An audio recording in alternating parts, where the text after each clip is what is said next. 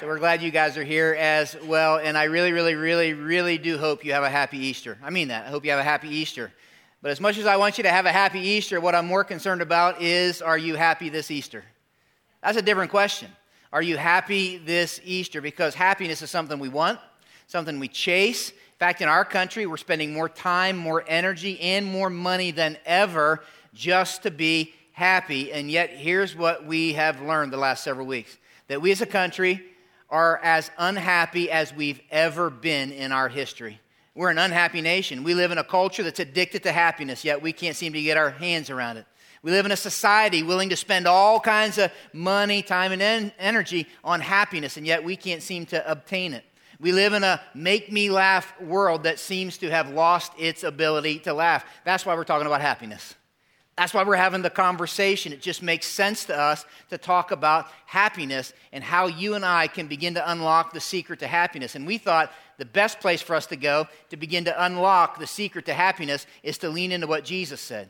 Which is interesting because Jesus was a pastor preacher kind of guy, and the very first recorded sermon, very first recorded sermon Jesus ever preached is found in Matthew 5. And the very first part of that sermon is something that a lot of people, even people like, you might like, I don't go to church that much, doesn't matter. A lot of people have heard about this part of the sermon because it's called the Beatitudes. You've heard of it. And it's called the Beatitudes because, it's called the Beatitudes because for nine times in that first section of his sermon, he uses this word blessed.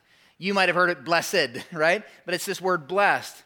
And when you really lean into that word, what does that word mean? We don't use that word that much, and maybe we don't understand what he meant by it. Here's what the word blessed means the word blessed means this happy or blissful. Happy or blissful. It literally means this a deep contentment or satisfaction or peace that is totally, totally independent of anything external. Stay with me. It's a deep satisfaction, a deep peace, a deep contentment that is is totally independent of things outside of me. And so Jesus begins his sermon centered around this whole idea of happiness. And so all we've been doing is saying one by one, okay, what does he have to say? If he wants to talk about happiness, I want to hear what he has to say. And so here's what he has said so far. The very first week we looked at it, he said, Happy or blessed are the poor in spirit, for theirs is the kingdom of heaven. He simply is saying this Happy are people who are poor spiritual beggars because only when I realize my hands are empty can I then be filled by the king, so to speak. Only poor spiritual beggars will enter the kingdom, only poor spiritual beggars will experience the kingdom, which led him to say this Happy are those who mourn, happy are the sad. That sounds weird, right? And we said this that what that means is simply this that my true happiness is in direct proportion to my godly sorrow over my sin. That my True happiness is in direct proportion, not to me being sorry about my sin, but me being having a godly sorrow over my sin. And that led us to this last week. Last week we said, Blessed are the meek, for they will inherit the earth. Blessed, what does that mean? We simply said it this way happy are the surrendered. Okay? Simply put, happy are those who surrender control of their life, ready? To the God who's in control, even when life feels out of control. Let me say it again. I know we got people coming back in. I want to see your eyes for a second. Okay. Happy are those who surrender control to the God who is in control. Here's the kicker even when life feels out of control. So many of you talked to me about that last week because life feels out of control, and that's when meekness begins to be developed. Let's take it a step further. What does Jesus have to say today? Look at the screen with me. Here's what he has to say today. Blessed are those, this is your Easter message. Blessed are those who hunger and thirst for righteousness, for they are the ones that will be filled. Look here a second. Listen, this, what's Jesus saying? He's saying, Happy are the hungry. I know, man. I, I, don't know. Maybe you didn't get up real early. Listen to what Jesus said. He said, Happy are the hungry. Anybody, does that sound weird to? I don't know about you, but I ain't happy when I'm hungry. Can I get one amen in the room? Yeah. I mean, happy and hungry don't go together, right? Anybody ever see a baby when they're hungry? That don't look happy right? Some of you, yeah, that's my kid this morning, right? Raise your hand if you ever heard the word hangry. Raise your hand. yeah, where do we get the word hangry? Hangry is what happens when you put hungry together, and what happens? You become what? Angry, right? Some of you are like, I won't be hangry if you go overtime today, Dan, because I got a good Easter dinner waiting for me, right? Yeah, usually when we're hungry, we get angry, we get frustrated, not happy, right? What in the world is Jesus saying? Well, we got to understand this. Listen, listen, look here a second. That there is a big difference. Okay? I want you to go here with me. For the rest of what I want to say to make sense, you got to go here with me. There's a big difference between hunger in my world and hunger in the world. Okay? Let me say it again. There's a big difference between hunger in my world. So if I think about hunger just the way I think about it, it's going to be different than the way most of the world thinks of hunger. You say, what are you talking about, Dan? Hunger in my world, which, by the way, is how you think of hunger. Hunger in your world is the same way. Here's how I think of hunger I ate at breakfast time, it's getting about lunchtime, I'm getting what? Hungry. When I get hungry, then halfway between lunch and supper, what do I do? I go to a very full refrigerator, open the refrigerator, and say, I can't find anything to eat, right? That's hungry in my world. Anybody with me? That's how we experience hunger. But hunger in the world, that's not the way they experience hunger. You know how hunger is in the world? If I don't eat, I'm going to die. If I don't eat and eat soon, I'm going to die. If I don't get something to drink and if I don't get it soon, I am going to literally die. When Jesus said, Blessed or happy are the, those who hunger and thirst, he was using a word that would not have given a picture of hunger in my world. It would have been more a picture of hunger in the world. He's not talking about physical hunger. He's talking about a hunger in my soul. He's talking about a hunger in my heart, a hunger in my life. And these are the two words I want you to write somewhere on that blank sheet of paper. He's talking about desperation and craving. Write them down somewhere. He's talking about desperation and craving. He's saying, Happy are those who are hungry. And the picture that would have come to their mind is one of desperation, one of craving. What's Jesus doing? Here's what he's doing He's putting his finger on something that all of us in this room know and have experienced at one time or another. Jesus is saying this every last one of you in this room, me included, are hungry. We're all hungry. And we all know that. Some of us maybe acknowledge it more readily than others, but we're all hungry. Think about it. All of us in this room are hungry. We're hungry for fulfillment. We're hungry for purpose. We're thirsty for satisfaction. We're thirsty for meaning in our life. And for many of us, we go around our life and we just feel this emptiness and we can't figure out how to fill it. So we just live empty. And that's why, ready, ready, ready? That's why we're not happy. In fact, we have said this the last three weeks. Statistics say in our country, only one out of three of you are happy. That's what the surveys say. In a room this size, one out of three of us are happy. As a country, in 2007, we ranked third among the countries of the world on the happiness index. Literally one decade later, 2017, 10 years later, we went from being ranked third to ranked 19th on the happiness index. Something's happening individually and collectively to our happiness. Not only that, it seems to fade over time. You're saying, what do you mean? Well, I told you I kind of like these kind of facts. I'm kind of a junkie for these kind of facts. Do you know how many times the average child smiles on an average day? Statistics say this 400 times. That's a lot of smiling, by the way. 400 times. I believe it because there's some little kids that have hung out in these services, and when I say certain things, they smile. I've had a lot of adults. I'm not pointing fingers. Because the average adult, you know how many times they smile on an average day? Not 400 times, not even 200 times, not even 100 times. They smile on average 20 times a day. Something happens over time to our happiness. Why? Because somehow we've learned to connect happiness to something on the outside of us. And when bad things happen, it drains our happiness.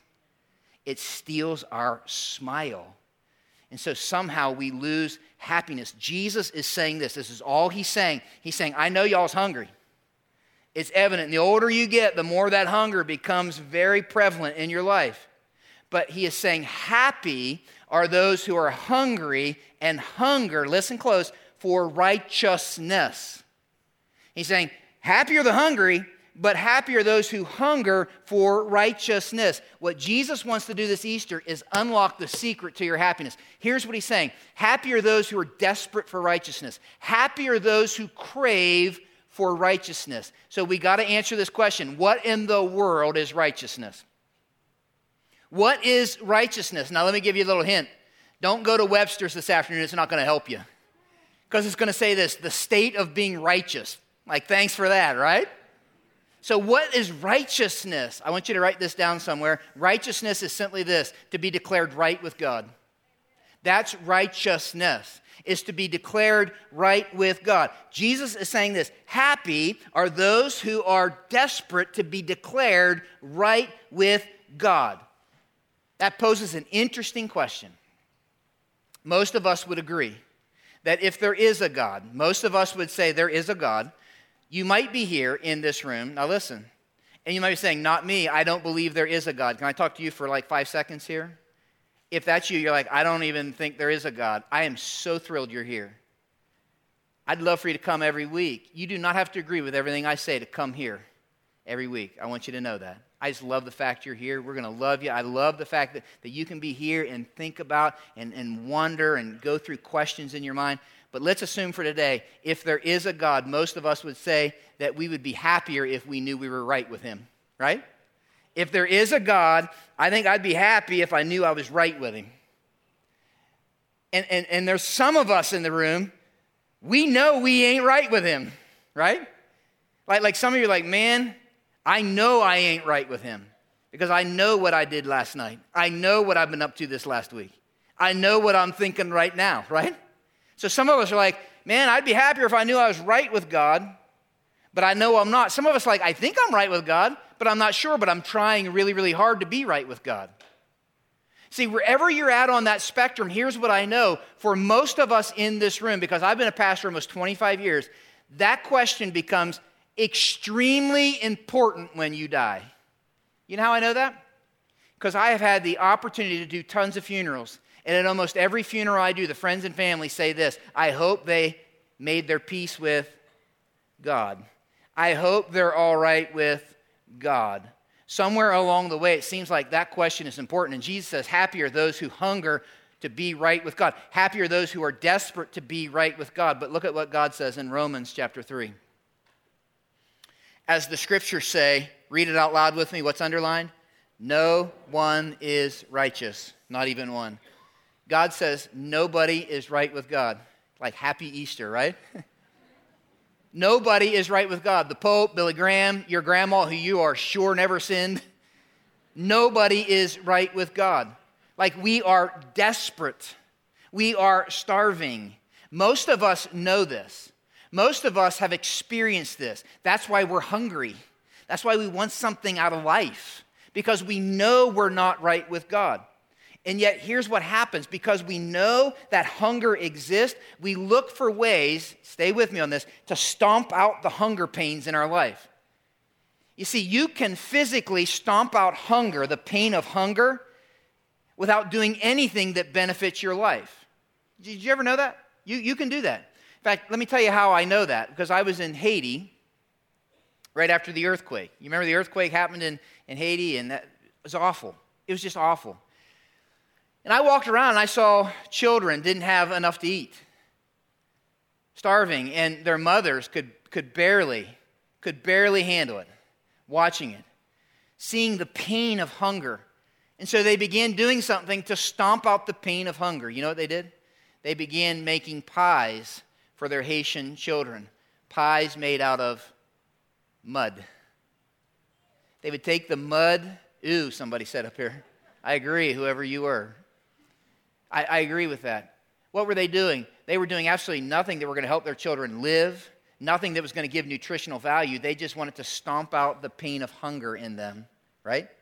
You see, isn't that what we do in life? Stay with me on this. We feel this emptiness, this hunger, and we look for things to stomp out the pain of our hunger. Things that aren't necessarily healthy, nutritious for our spiritual life, our emotional life.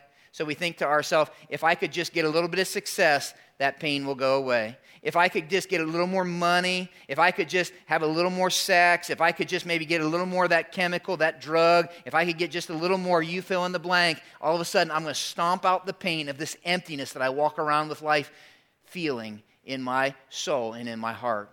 And yet the problem is, you already know this because some of you have experienced it that when that's how I try to curb the hunger inside of me, eventually that hunger comes back, but it doesn't just come back. It comes back with more intensity, it comes back stronger. So then, when it comes back stronger, it's not just I need success, but I need more success and more success and more success. It's not just that I need money, but I need more money and more money and more money. It's not just that I need sex, but I need more sex, more and more. It's not just that I need a little bit of that drug to take the edge off, but I need more, more, and more to all of a sudden begin to feel this curbing of the pain inside of me. And what I end up doing in my life is I end up eating mud pies to try to curb the hunger inside of me. So, some of us, because we think, well, I'm way past that, Dan, I'm, I'm refined. I kind of have a different way that I deal with it. I've turned to religion. I feel empty, and so I began going to church. I began becoming a really moral person because I felt this emptiness, and so that's why I started coming back to church, Dan. That's why I started all of a sudden trying to be a really, really good guy. And yet, God has something interesting to say. In the same chapter, verse 20, He says, Look at this. No one can ever be made right with God by doing what the law commands. I need to let it sit up there and percolate for a little bit because some of you maybe grew up in church and you're like, say what? No one can ever be made right with God by doing what the law commands. The law simply shows us how sinful we are. The law simply shows me how hungry I really am. What is he saying? Nobody in this room is right with God. Now, listen, this is and none of us can make ourselves right with God. Happy Easter, right? Doesn't sound like good news. We're starving, we're desperate, we're hungry. And so Jesus says, Happy are those who hunger for being right with God. What do I do? Romans chapter 1. This good news tells us how God makes us right in his sight. You can't make yourself right with God. You know what God did? He made it possible. He makes you right in His sight. How does He do that? How does He do that? Romans chapter 4. I want you to see this. God will count us as righteous, right in His sight, if we believe in Him. Believe what about Him? Believe the one who raised Jesus, our Lord, from the dead. He was handed over to die because of our sins. He was raised to life. That's Easter to make us right with God. Therefore, since we've been made right in God's sight by faith, we have peace with God because of what Jesus Christ our Lord has done for us. Because of our faith, Christ has brought us into this place of undeserved privilege. Look here a second. Undeserved privilege. You know what that is? That's grace. Say it out loud with me. It's grace where we now stand. And we confidently and joyfully look forward to sharing God's glory. He simply says this the way for us to be declared or counted right in God's sight is to not simply believe there is a God. Listen, some of you like, I believe there is a God. That's great. That's a good start. But to believe that God came and when Jesus died on the cross, he paid for my sins and that he rose again so that I could be made right with God. You're saying, Dan, that doesn't make sense to me. Then let me use a really crude, crude illustration that I want you to remember this Easter. The Bible says that all of us are unrighteous what identifies us is that we are covered in unrighteousness. It's why we're hungry. It's why we're empty. It's why we can't seem to find fulfillment. All of us. Doesn't matter how long you maybe have been going to this church ever since you were in the nursery. Maybe this is your first time in church. Doesn't matter. We're all unrighteous. We're all sinners. We're all covered in our. That's why we're starving. That's why we're hungry. That's why there's something that, that, that, that literally is called this God shaped hole in our life. We can't figure it out. And so we're covered in this unrighteousness, this sin, that, this, that somehow in our mind we become full of ourselves. Here's what Easter story is all about. You see that cross over there? Many of us know the story of the cross. We don't understand its significance. Because on that cross, you see the color of that garment? It's white. Why? Because the only one who ever was righteous, the only one who ever was completely pure, holy, righteous, Jesus was his name, died on that cross. Well, why in the world did the only one who never sinned, the only one who was righteous, why did he die on that cross? Because what Paul was saying in Romans chapter 3 was simply this that he died for all of us who are unrighteous. Amen. Now, listen. I love it. Now, listen, listen. Some of you know that already. Some of you know that. You're like, I know Jesus died for my sins, but that's not far enough. You're like, it isn't? It's not. Because Jesus, knowing what he did and why he did it is part of the journey. But this morning, this Easter, Jesus invites you to make this personal. You're saying, How do I do that? The invitation is here that Jesus, the righteous one, died there. I'm covered in his unrighteousness. It's not enough for me just to know that fact. But the invitation this Easter is for you and I to come in all of our unrighteousness, covering all of who we are, to bring all of our unrighteousness to the cross. Because at the cross, when Jesus died, he died for my sin in my place. And he said, That's where your unrighteousness needs to hang. Jesus paid the penalty for all of your sin. But Dan, you don't know what I've done. He does. But Dan, if anybody ever found out, he already knows. But Dan, I, I've not been as good as my brother. He already knows. He died for everything unrighteous about all of us in this room. But that's not where the story ends. Too many times we just stop it there. It's like, that sounds like good news. Old rugged cross, I love it. Good luck. That's not where it ends. But he said he was raised to life so that we could be right with God. You're saying, well, why does that matter? Because when he was raised to life, he's not a dead Savior. We don't commemorate some dead leader. But when he was raised to life, literally, I now, because I have a risen Lord and Savior, can be totally covered in his right standing before God, his righteousness. And that's what it means to be declared right before God. And that's his invitation to you this Easter. You see, when Jesus was saying this, what was he saying? Some of you aren't happy. The reason you're not happy is because you're not right with God. And what Jesus is saying this Easter is happy are the starving who are saved by God's grace. It's all God's grace. Being right with God is not what I do, it's what He has done. That's what God's grace is all about. It's not what I do. Some of you maybe grew up in church and you're like, hey, they told me, man, I got to do this, this, and maybe God will be okay with me. Stop it. Just stop it. Because it's all about what He did. When He died, He died for my sin. The payment is complete. Think about it this way. At the cross, think about it this way I'm starving, spiritually starving. The one who called Himself living bread was broken. Why? So that I could be filled. At the cross, the one who called himself living water, on the cross, do you remember what he cried out? I what? I thirst. Living water thirst? Living water was thirsting. Why? Because he was being poured out so that he could quench what was thirsty in all of us. That's the gospel. And so I am saved by his grace. What does that mean? I want you to get this.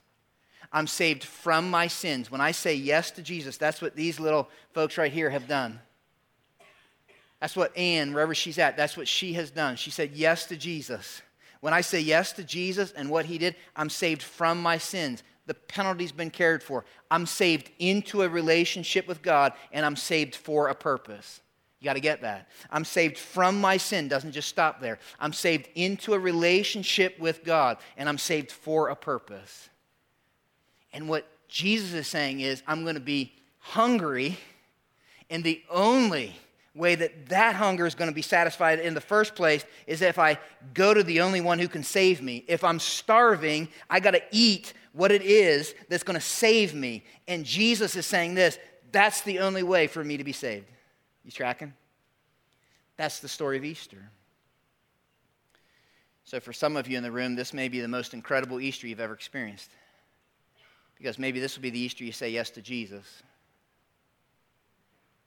But the truth is, there's others of you in the room that you're a follower of Jesus, you're a Christian. And in fact, you almost could guess what the preacher was going to say on Easter Sunday because this is your 52nd year in Easter Sunday and yada, yada, yada. And I can almost tell you what he's going to say. And it's you that kept me awake all night. I didn't sleep much last night. Had a lot of problem sleeping last night. Because I kept thinking about those who maybe have heard this story over and over and over again. And it's almost become like Charlie Brown's teacher. Wah, wah, wah, wah, wah, wah. Somewhere along the way, something's gotten lost. Something's gotten lost. You see, here's what I know Jesus isn't just talking to people who need to be saved because they're starving. But think about somebody who's starving. What do they do? They eat to live, right? Somebody's starving eats to live.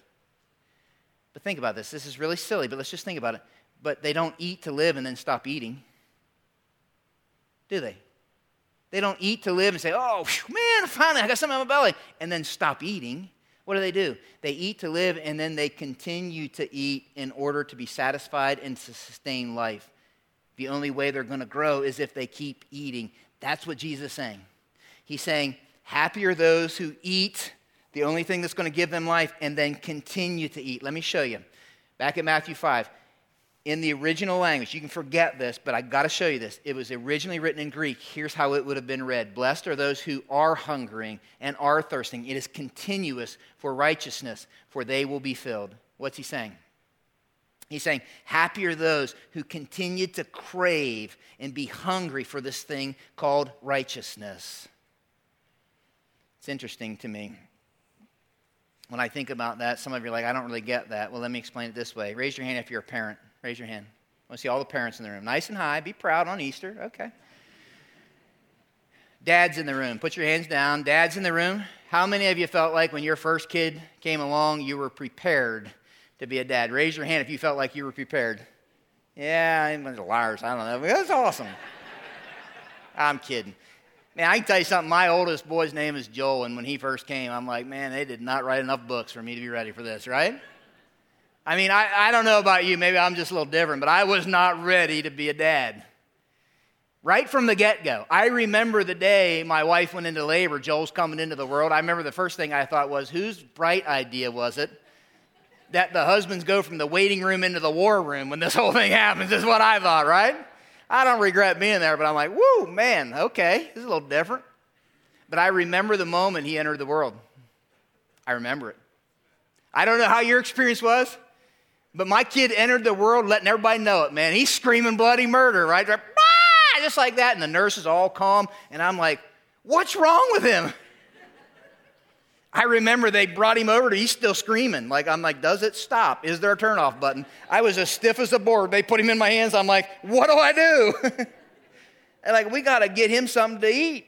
He's fine, but he needs something to eat, right? If he's going to live. I'm like, well, then let's do something about that, is what I said. I said, we got that boy something to eat. And I remember he quieted down. I remember that moment, I thought, I got this parenting thing down, man. I'm good to go. Until about two or three hours later. Guess what happened? He's screaming bloody murder again. I remember I looked at her and said, What's wrong with him? She said, He's fine. He just wants to eat. I said, Well, we already fed him. She said, Well, that was two hours ago. 24 years later, three kids later, my kids are still wanting to eat. They keep showing up at my table. you see, what in the world? What in the world is it that Jesus wants us to see? I want you to get this. Happy are those who are saved by the goodness of God's grace. They're saved from their sins into a relationship with God for a purpose. And happy are those when they are saved by that goodness, continue to crave growing in that goodness. That's what he's saying. You see, the psalmist has something interesting that he says. He says, Taste and see that the Lord is. Say it out loud with me. Good.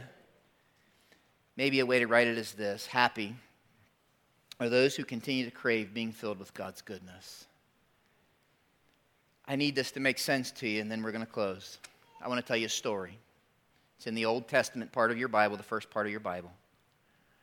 It's about a guy named Moses.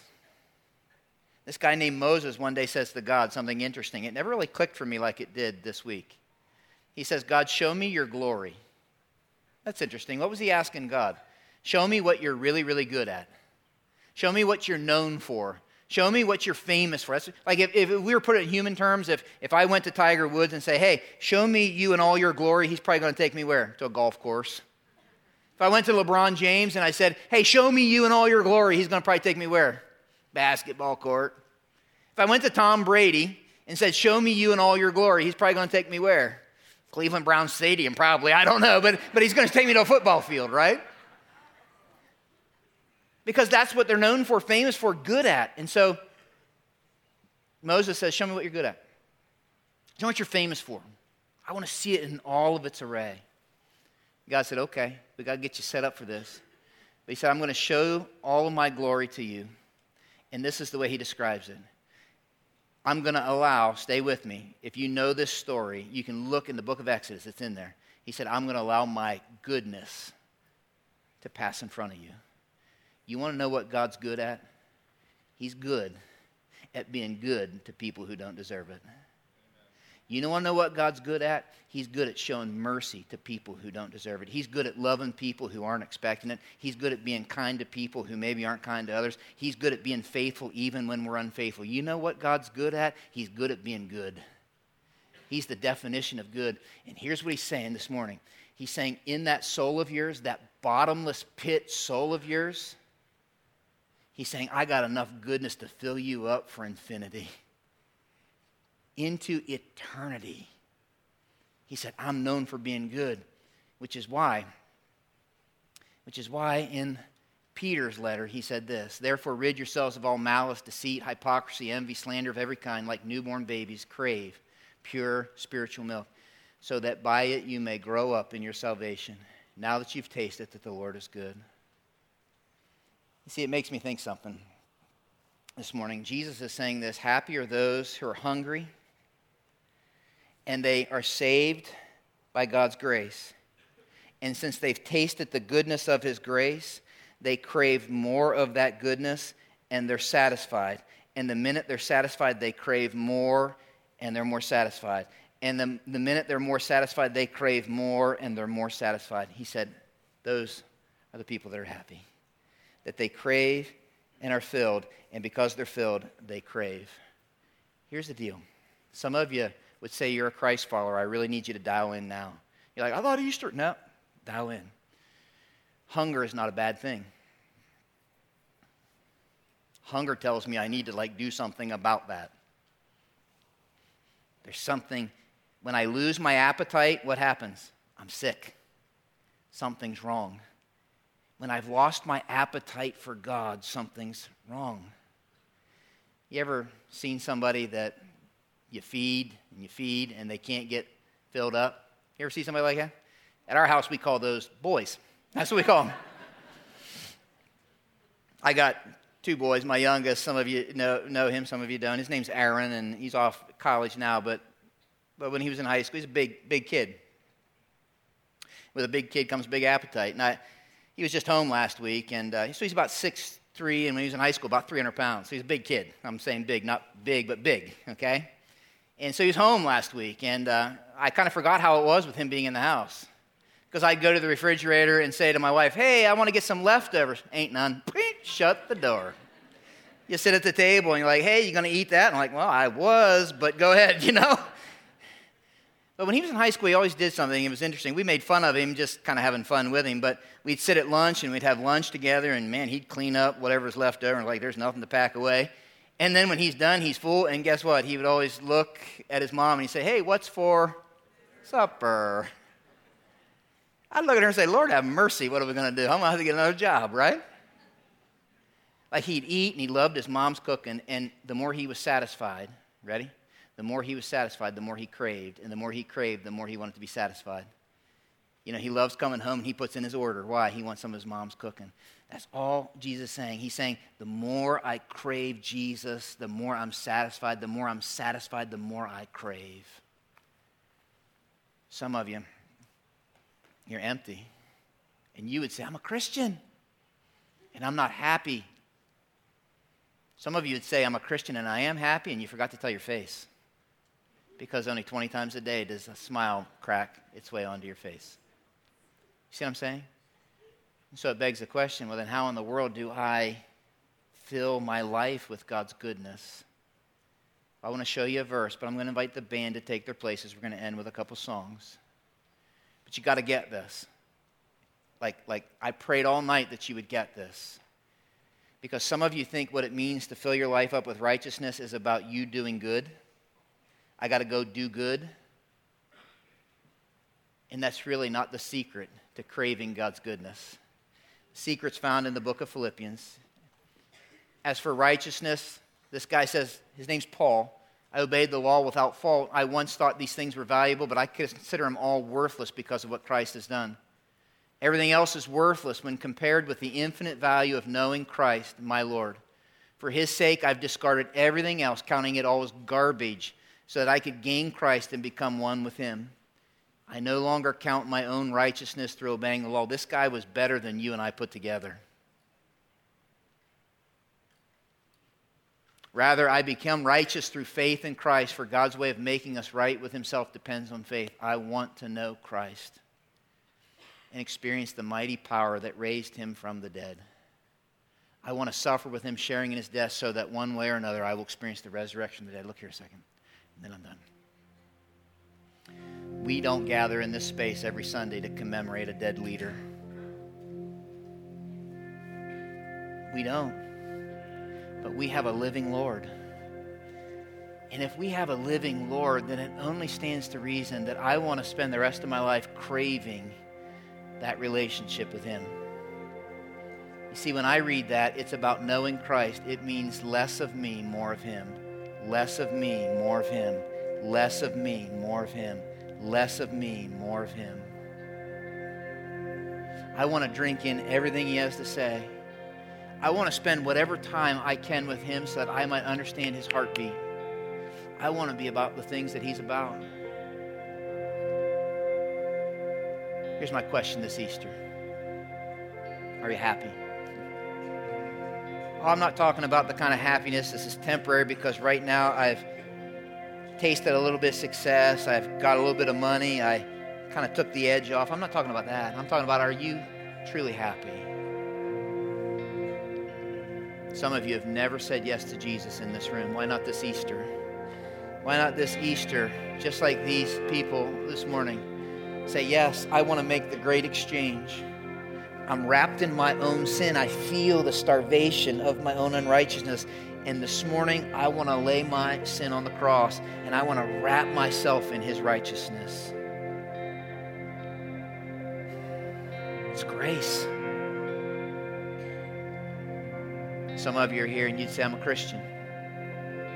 You're not happy. You've lost your appetite. You've lost your appetite. Can I tell you something? Don't waste this moment. If you've lost your appetite, something's wrong. Something's wrong. I don't know. Maybe there's no appetite because you're full of you. Well, you can't be full of Him if you're full of you. Maybe you've lost your appetite because somewhere along the way you began eating junk food. You resorted back to mud pies. Or maybe you lost your appetite because there was never any life there in the first place. I can't think of a better time than this Easter for you and I to begin to look inside ourselves and say, Oh God, I want to unlock the secret to happiness, thirsting for righteousness. I want to be declared right before God, and I want to crave knowing Jesus. So, God, I pray that you would help us to unlock your heart on this. With every head bowed, you, whether you close your eyes or not, that's between you. I don't care. Just get in a space where you can get in your own thoughts If you came into this space this morning and you're like, man, I didn't know that's the way this thing rolled. I didn't know that that's how I got right with God. I was trying my best. I was looking in every way I could to make myself okay before God. Why not this morning say yes to Jesus? You can do that right there in your seat. Saying, Yes, Jesus, I believe you died in my place on that cross. And I believe that I cannot make myself right with you, but that God, you sent Jesus for me. This morning, I want to hang my sin on that cross. And I am so humbled and grateful that I get to wrap myself in the righteousness of Christ. This morning, I want to say yes to Jesus as my Savior and as my Lord.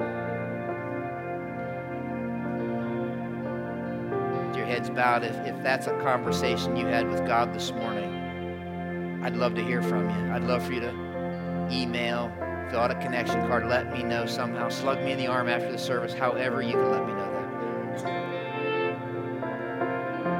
For those of you who would call yourselves followers of Christ. Can I ask you this? Have you lost your appetite?